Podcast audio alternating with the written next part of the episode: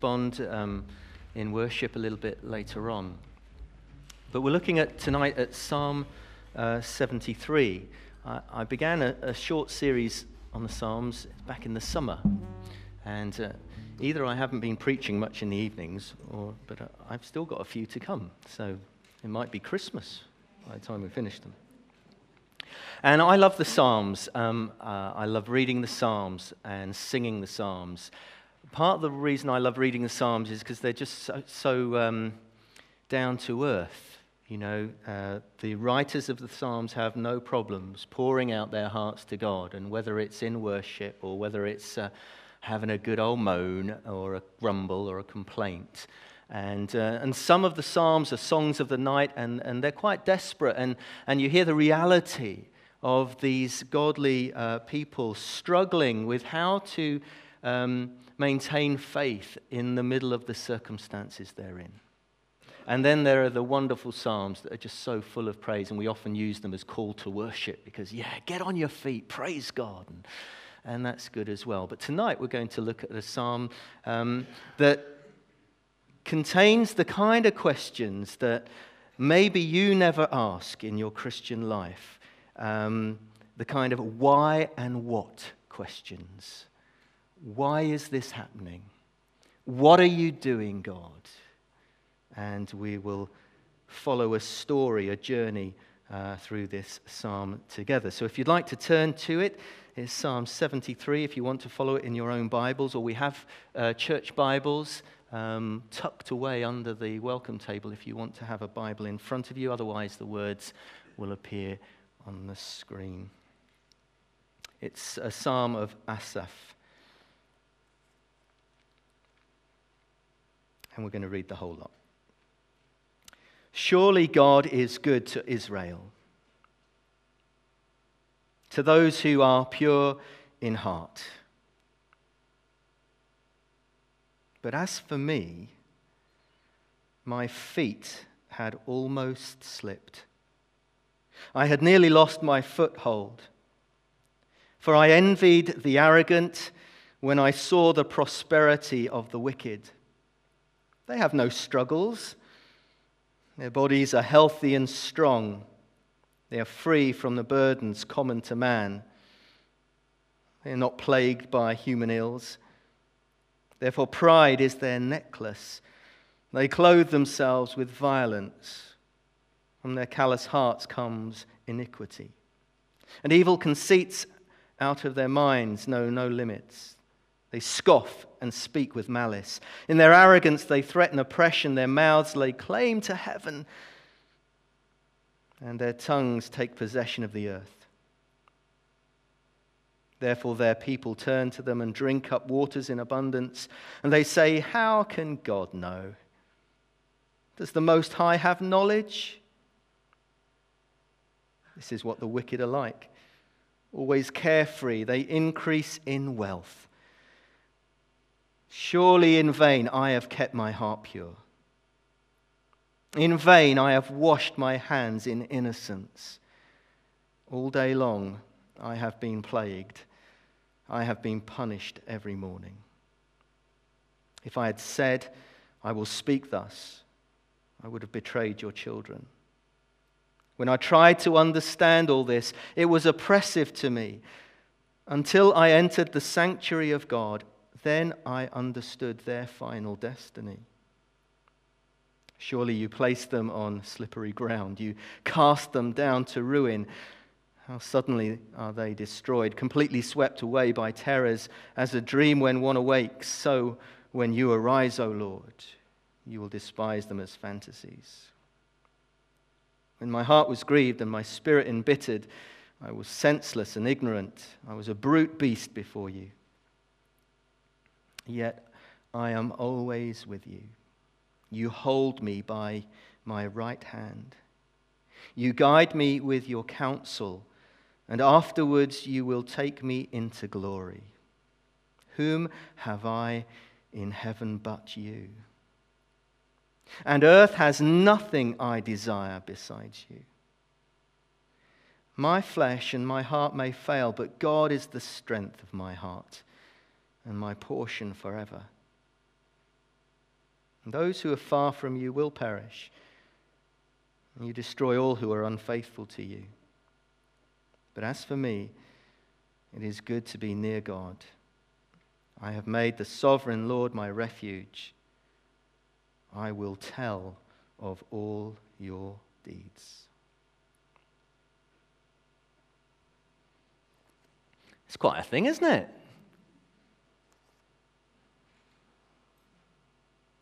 Have you ever asked the why questions and the what questions?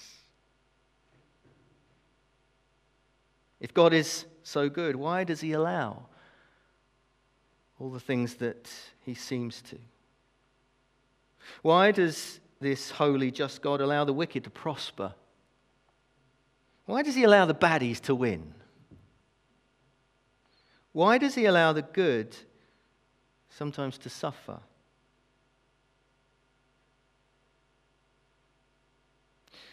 Heard a few of those this week talking to one of our members.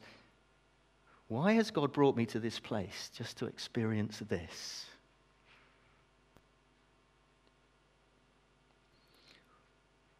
Why are those people so nasty? Or reading between the lines of the newspapers, why were they allowed to get away with it? For so long. What is God doing? If you read it in Eugene Peterson's message version, I, I love it. Especially if you read it as a commentary. He, he translates this bit as What's going on? Is God out to lunch? No one's looking after the shop. If you've never asked those questions, well, tonight is not for you. You can go to sleep quite happily. I'll wake you up in a few minutes' time.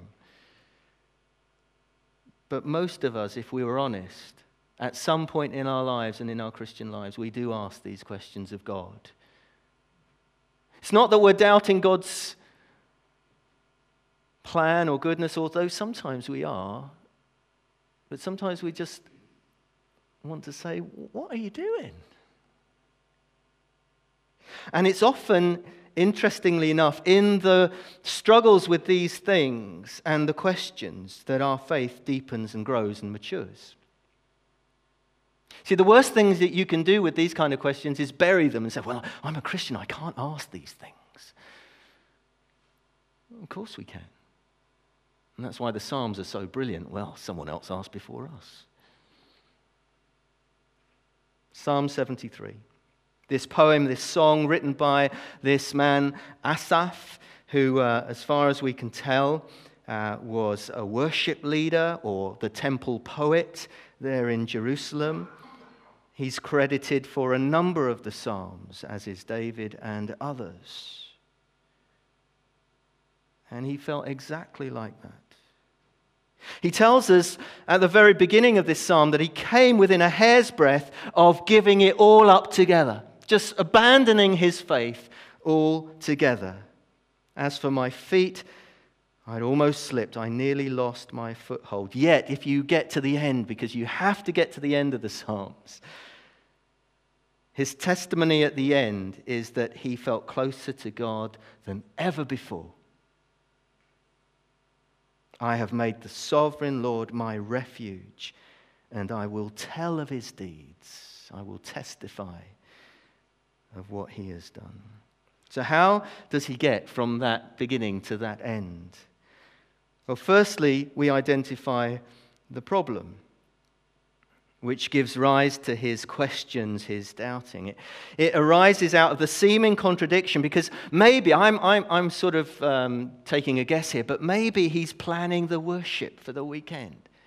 And he's going through the songs and he's thinking, yeah, that's a brilliant song. But suddenly he's struck how can I sing these songs when this is going on in my life, in the world around me? It seems a contradiction. Because he starts, this is thing.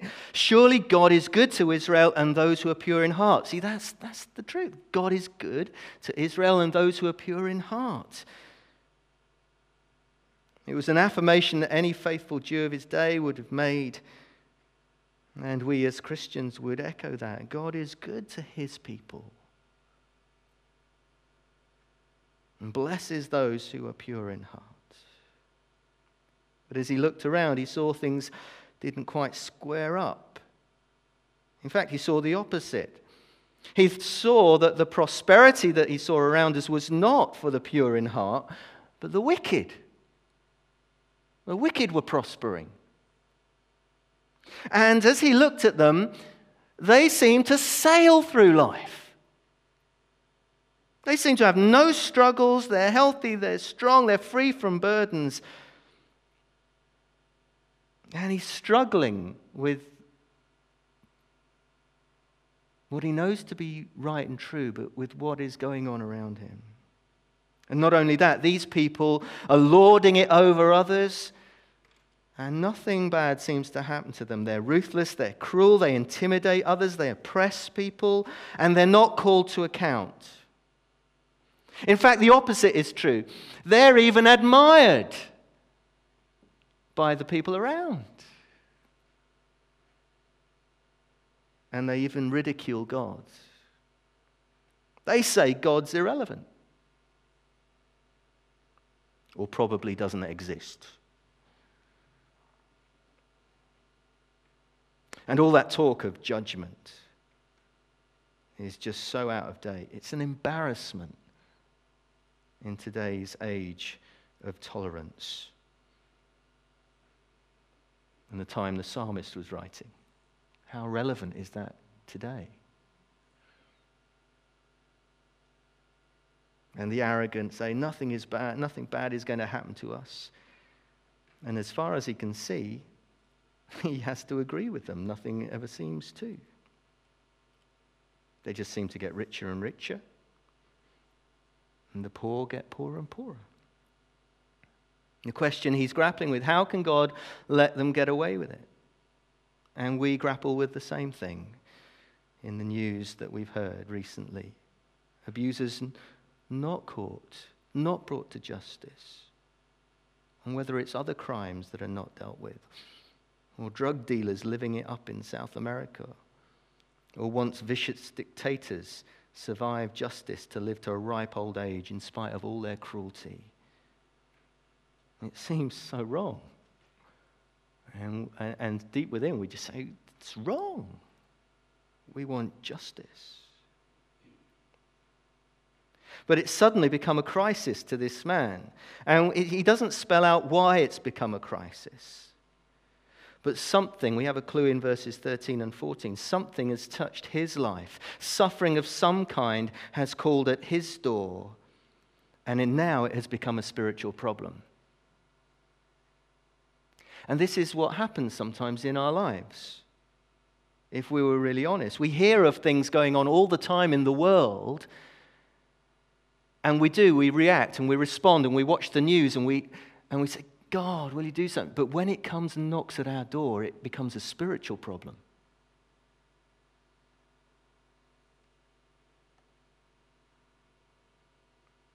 Yes, we are concerned for the world in which we live. Yes, we are concerned for our neighbors and our communities.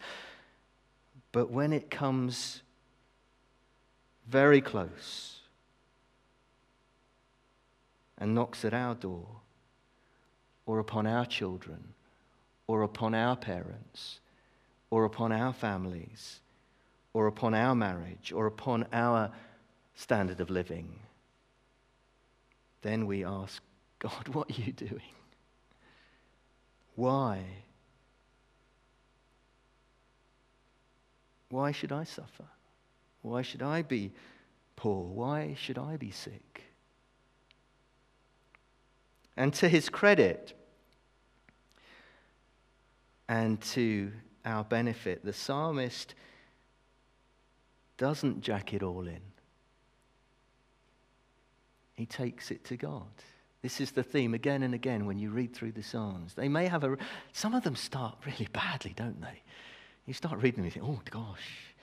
But they hang on in there and they grapple with God and they just pour out their heart to God. And suddenly he realizes what's going on. Actually, part of the problem is in himself. He tells us in verse 3 I envied. I envied the prosperous. And now that he's suffering, when he tries to understand, it becomes oppressive to him. That's verse 16. When he tries to, because sometimes we do that, we try and sort it out and say, all right, I'm going to understand what God is really up to now. And if I could understand it, you know, I would be happier in my heart and soul. And he says, as he tries to understand it, it becomes oppressive to him. Eugene Peterson again helpfully translates When I tried to figure it out, all I got was a splitting headache. Brilliant.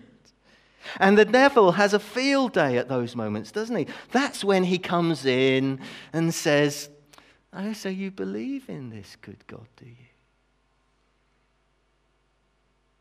How can you believe in a God who allows this and this and this and this? How can you trust God who allows this and this and this and this?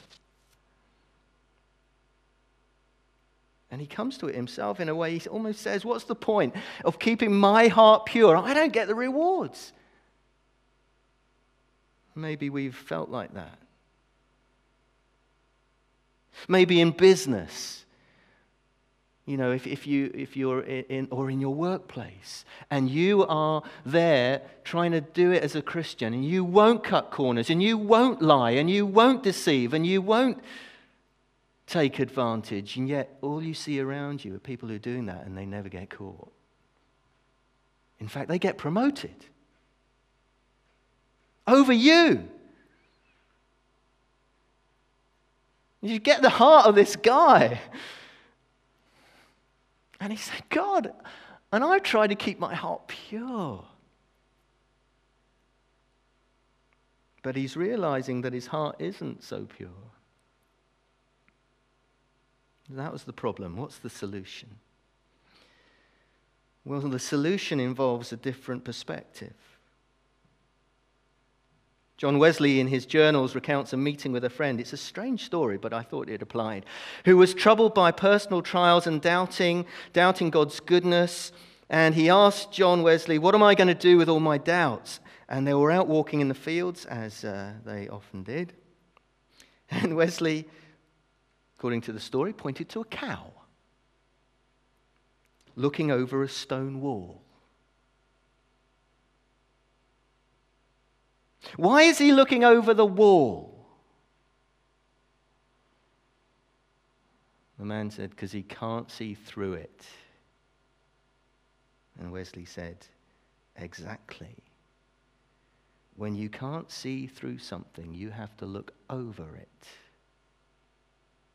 Lift your eyes.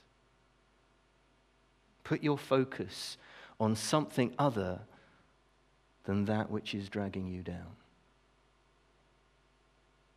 Because that's the thing with those kind of concerns that we have. They can eat us up, consume us. And we have to lift our eyes. I was oppressed, he says, until I entered the sanctuary of God. Isn't that amazing? Until he got to that place of worship. Now, I don't know what got him there to the temple or wherever he is, perhaps he was leading worship. So that's always a hard one, isn't it? You know, if you're having a really bad week and you're leading worship on Sunday, you have to lift up your eyes. Perhaps he was preaching. See, that's even, oh dear, that's a nightmare. Perhaps he was just in the band. Perhaps he was just in the congregation. We don't know. But it's when he came to that place of worship that things begin and began to change in his heart. And that's why it's so important to come and worship God together. And he discovers three new things a new perspective on human destiny. One of the things worship does is that we lift our eyes and we put our attention and our focus on God. And even in just the two songs that we sang at the beginning of our worship tonight, we declared that God was sovereign, that God was good, that He lavishes His grace upon us. And we begin to sing, and begin, the praise begins to rise.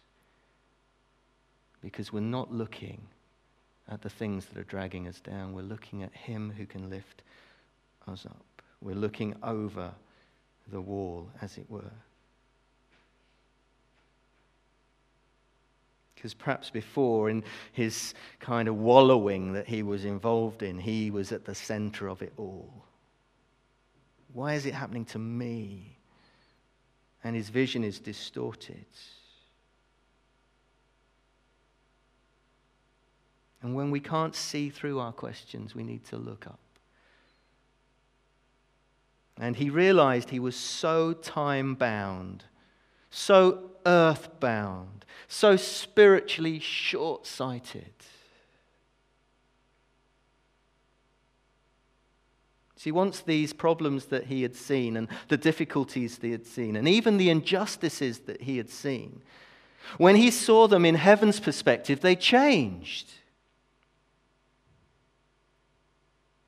And when the media says someone has escaped justice, and we say, no, they haven't. None of us escape justice because we will all stand before Jesus. All of us. And whether people get away with things in life, they have to stand before God. And we don't always have heaven's perspective, do we? We don't see the whole picture. And the story's not over yet. It's like the parable that Jesus tells about the rich man who, who just had so much, and he thought, What am I going to do with all this stuff? I'm going to make room for more. And more and more and more. And then he dies. Jesus calls him a fool. You fool.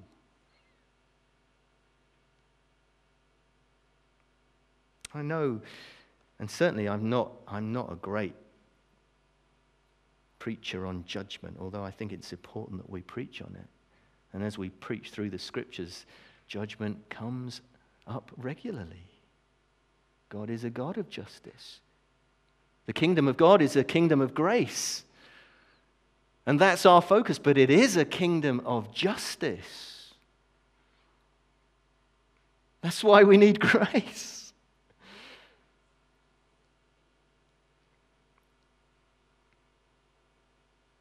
And the fact remains that it is real. That this life, however long we have, is gone very quickly. And in eternity with God or without God. And the man and woman of faith is the one who takes that future seriously. Jesus, who for the joy set before him endured the cross, scorning its shame.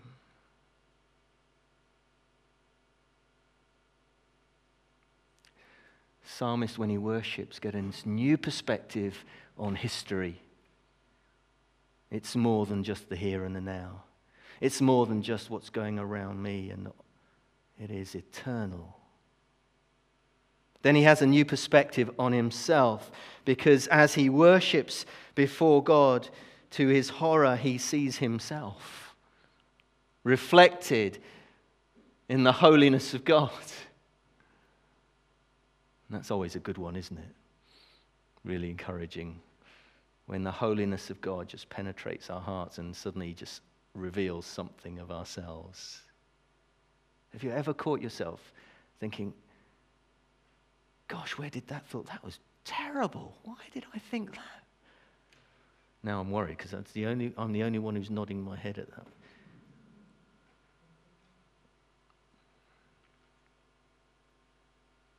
Different perspective on himself. And he sees the sulkiness of his behavior and the childishness of his resentment. And how sometimes our self pity just is so pathetic, yet so powerful at the same time. That he envied the arrogant. And in worship, he discovers that he is a child of God and he is loved. And we have the benefit above the psalmist here because when we come to worship, we look to Jesus. His love and his faithfulness and his grace and his mercy, and we look to the cross and know that he is always with us and always for us, even if we cannot fathom it out right now. That he holds us in his hands. He guides us with his counsel. That is the testimony of this man. And afterwards, verse 24, you will take me into glory. He says, Whom have I in heaven but you? Where else would I go? Again, Eugene Peterson, you're all I want in heaven, and you're all I want on earth.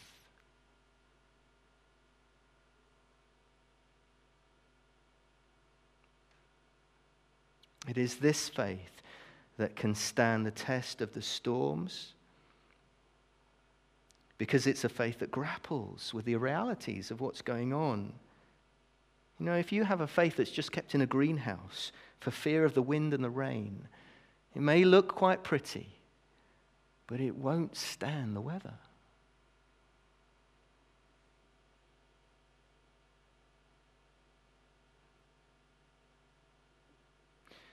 I can't say that I've ever said in my life, Jesus, I want to give it up. Partly because it took me so long to get Jesus in the first place, or him to get me. For so many years, I rubbished Jesus and faith and Christianity. I remember my pastor when I was baptized, first thing he asked me now, What are your doubts, Philip? And I said, I've had 19 years of doubts. Not now. But I understand that when things come knocking at the door, sometimes we feel as if we could give it all up. That's when we need to come to worship. That's when the enemy will say, Don't go to worship. That's when we need to come to worship and lift our eyes. Say, Whom have I in heaven but you? Where else would I go? And we look to the cross and we know that we are loved and we are held. He has a new perspective. And a new perspective on real values. What is the most important thing in our lives? It was a privilege to be here Saturday morning as we hosted a men's breakfast and just heard two powerful testimonies of transformed life in two men who both said, that Jesus Christ was the most important thing, person in their lives. Above all else, because they had come to know him and his amazing grace. It's in that worship that we find a new perspective on values. Yes, we might need a better car or a better thing or a better something else or more of this or, yeah. And we can ask for those things because the Lord is gracious.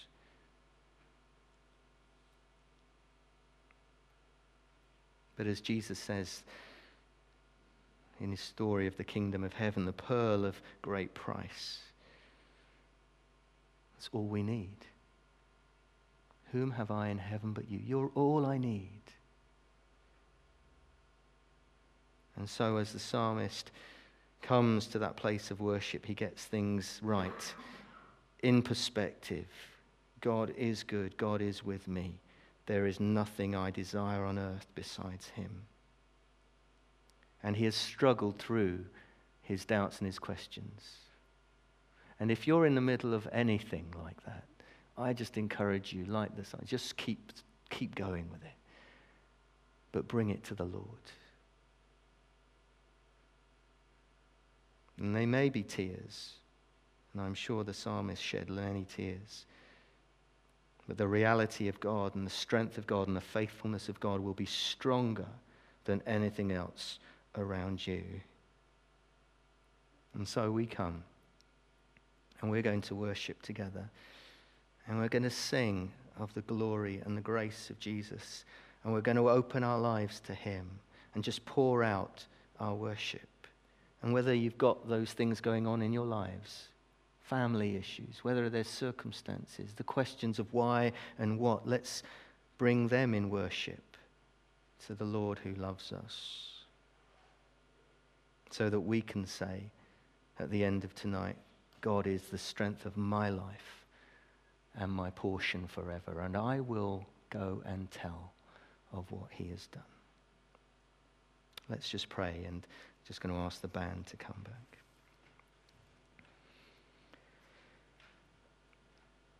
Father God, we thank you for your word. We thank you for men and women of faith that have recorded their stories. They've recorded your story. And we come to worship you, to bring all that we are, all that we have, to lay at your feet. And pray that you will meet with us now.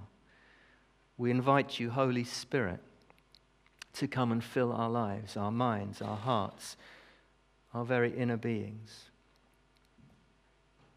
And maybe there are things we need to deal with as we worship and just say, Lord, I want to bring this to you. I want to bring this to you. And let's look over the wall and see the one who loves us and has given everything for us and renew our trust in Jesus our Savior. Lord, come and draw from us praise in, for your glory, for your honor, for your name. Amen. Let's stand. Please feel, to, feel free to sit if you want to respond in that way, but uh, let's begin by standing.